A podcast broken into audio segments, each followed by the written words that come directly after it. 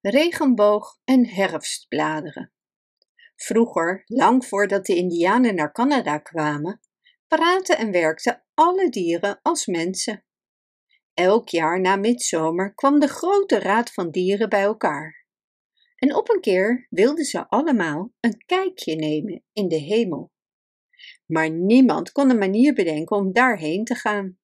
Het oudste en meest wijze dier op aarde was Schildpad. Hij vroeg Dondergod hem naar de hemel te brengen, en al spoedig werd zijn gebed verhoord. Er klonk een enorm lawaai alsof de aarde in stukken was gespleten. En toen ze naar Schildpad gingen zoeken, was hij nergens te vinden. Maar toen ze die avond naar boven keken, zagen ze hem door de lucht bewegen in de vorm van een zwarte wolk. Schildpad ging zoveel van de hemel houden dat hij besloot daar voor altijd te blijven. En hij zou zijn nakomelingen dan later naar de aarde sturen. De hemelbevolking stemde ermee in. Hij mocht blijven en ze vroegen hem waar hij wilde wonen. Hij antwoordde: Ik wil graag in de zwarte wolk wonen, waarin vijvers, stromen, meren en waterbronnen zijn, want ik heb daar vroeger altijd in de buurt gewoond. Zijn wens werd vervuld. Maar als de grote raad van dieren in de tijd van oogstmaan op aarde bijeenkwam, was hij wel altijd aanwezig. Hij kwam in de zwarte wolk. Als de raad klaar was met vergaderen, ging hij altijd weer terug naar de hemel. De andere dieren waren jaloers op zijn geluk en ze wilden dat ze met hem mee konden gaan. Enige tijd later waren de dieren erg van streek en erg boos door het gerucht dat een nieuw ras van wezens van ver over de oceaan zou komen om hun land te bewonen. Ze overlegden zorgvuldig en kwamen allemaal tot de conclusie dat ze het meest gelukkig zouden zijn als ze allemaal met schildpad mee konden gaan naar de hemel. Daar konden ze net als hij leven zonder angst, problemen en zorgen. Maar ze wisten niet hoe ze in de hemel moesten komen, want schildpad had hen nooit de weg gewezen. Op een dag dwaalde Hert zoals gewoonlijk alleen door het bos en kwam Regenboog tegen, die vaak een kleurig pad naar de hemel bouwde. Hert zei tegen Regenboog: Breng me naar de hemel, want ik wil schildpad zien. Maar Regenboog durfde dit niet zonder toestemming van Dondergod te doen.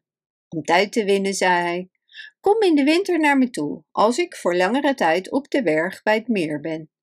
Dan zal ik je graag naar de plaats brengen waar Schildpad woont. Hert keek gedurende de lange wintermaanden verlangend uit naar Regenboog, maar deze was nergens te zien. Het leven op aarde werd steeds moeilijker en de dieren werden steeds banger voor het nieuwe ras dat spoedig naar hun land zou komen. Hert was erg verlegen, maar ook ongeduldig. En eindelijk op een dag in de vroege zomer kwam Regenboog weer tevoorschijn. En Hert haastte zich naar hem toe.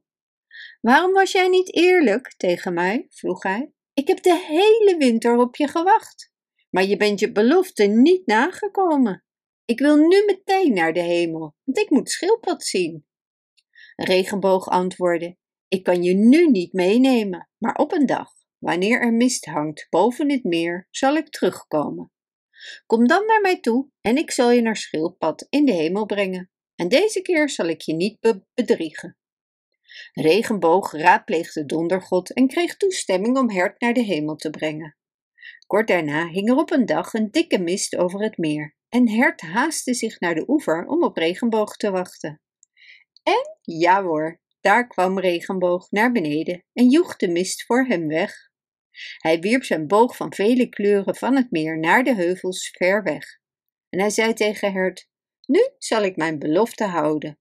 Volg mijn kleurige pad over de heuvels, door de bossen en over de weken en wees niet bang. Je zult spoedig bij het huis van Schildpad zijn. Hert deed wat hem werd opgedragen en weldra bereikte hij de hemel. Schildpad was blij hem te zien.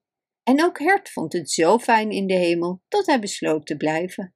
Hij zwierf heerlijk door de lucht, bewegend als de wind. Toen midzomer voorbij was en het oogstmaan was, kwam de grote raad weer bij elkaar. En voor het eerst in zijn leven was Hert afwezig. De dieren wachten en wachten. Ze hadden zijn advies nodig, maar hij kwam niet. Ze vroegen de vogels hem te zoeken. De zwarte havik, de specht en de blauwe gaai zochten hem in het bos, maar er was geen spoor van hem te bekennen. Toen speurden de wolf en de vos in de verre bossen, maar ook zij konden hem niet vinden. Eindelijk arriveerde Schildpad bij de bijeenkomst in zijn zwarte wolk. Beer zei: Hert is afwezig. We kunnen niet zonder hem, want we hebben zijn advies nodig. En Schildpad vertelde dat Hert nu in de hemel woonde. Regenboog had een prachtig pad voor hem gemaakt naar de hemel. Kijk, dat is hem. En hij wees naar een gouden wolk boven hun hoofd. Schildpad adviseerde alle dieren naar de hemel te komen, totdat ze er zeker van konden zijn dat het nieuwe ras van wezens hen geen kwaad zou doen. Hij liet hen het pad van regenboog zien, en alle dieren van de Grote Raad waren het ermee eens om het advies van Schildpad op te volgen. Maar ze waren boos op Hert, omdat hij hen zonder waarschuwing had achtergelaten. Ze vonden dat ofwel alle dieren trouw bij elkaar op de aarde moesten blijven, of allemaal samen naar de hemel moesten gaan.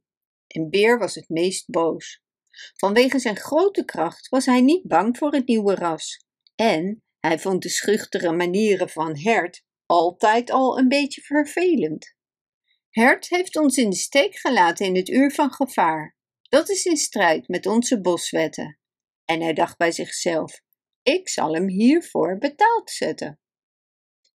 In de late herfst brak de tijd aan dat de dieren de aarde verlieten. Regenboog baande opnieuw zijn pad naar de hemel. Beer was de eerste die naar boven ging, omdat hij de leider was en met zijn grote gewicht de brug naar de hemel wilde testen. Toen hij de hemel had bereikt, ontmoette hij Hert, die op het pad stond om de dieren in hun nieuwe huis te verwelkomen. Beer zei boos tegen hem: Waarom heb je ons zonder waarschuwing achtergelaten en ben je alleen naar de hemel gegaan? Waarom heb je de grote raad verlaten? Je bent een verrader van je kameraden en was ontrouw aan onze wetten. En Hert antwoordde boos: Wie ben jij om aan mij te twijfelen? Alleen Wolf mag mij zulke vragen stellen. Ik zal jou doden vanwege jouw brutaliteit. Hert was sinds zijn verblijf in de hemel erg trots en stoer geworden en helemaal niet schuchter meer. Zijn ogen flitsten van woede en hij rende met zijn gewei recht op Beer af, met de bedoeling hem van het pad te duwen. Maar Beer was niet bang. Hij had vaker met herten gevochten. Zijn lage, hezige grom klonk door de lucht en hij was klaar om te vechten. Lange tijd streden ze, totdat de brug van kleuren trilde en de hemel beefde. De dieren die aan het einde van het pad bij het meer stonden te wachten, zagen de strijd boven hen. Ze waren bang, want ze wilden niet dat beer of hert doodging.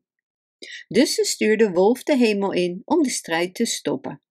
Beer bloedde al, want hert had met zijn gewei zijn nek en zijn zij doorboord.